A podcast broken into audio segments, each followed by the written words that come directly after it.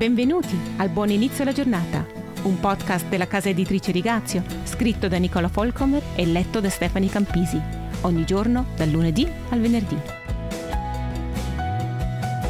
Un piano inarrestabile. Chi legge la Bibbia sa cosa succede dopo la caduta. Lo abbiamo già visto in un'altra puntata del podcast. Il primo atto di violenza nella storia del mondo non tarda ad arrivare un omicidio particolarmente insidioso. Un fratello uccide l'altro.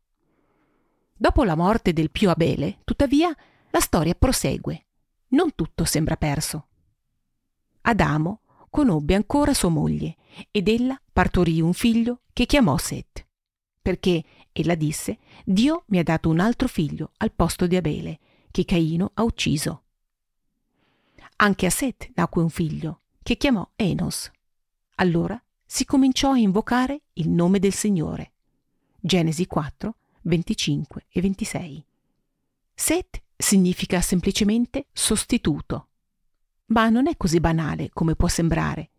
Infatti il concetto di sostituto avrà un ruolo non trascurabile nel corso della storia biblica. Dio sostituirà molte cose che si sono rotte. Persone, città, nazioni, progetti. Abbiamo un'idea dello stato d'animo di Dio dopo le prime devastanti conseguenze della caduta in Genesi 6. Il Signore si pentì di aver fatto l'uomo sulla terra e se ne addolorò in cuor suo. E il Signore disse, Io sterminerò dalla faccia della terra l'uomo che ho creato, dall'uomo al bestiame, ai rettili, agli uccelli dei cieli, perché mi pento di averli fatti. Genesi 6, 6 a 7. Ci sono momenti in cui vorrei che Dio avesse fatto subito tabula rasa, cancellando tutto e ricominciando il programma di creazione.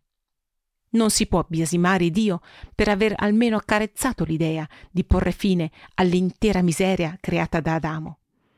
Un bel esperimento, ma un fallimento. D'altra parte, se l'avesse fatto, io e te non ci staremmo preoccupando di lui in questo momento. Non esisteremmo affatto. Finché su questo pianeta oscuro ci sarà un cuore che batte per lui, anche se è uno solo, Dio ha una ragione sufficiente per non arrendersi. E lo farà ancora e ancora. Questa è la posterità di Noè.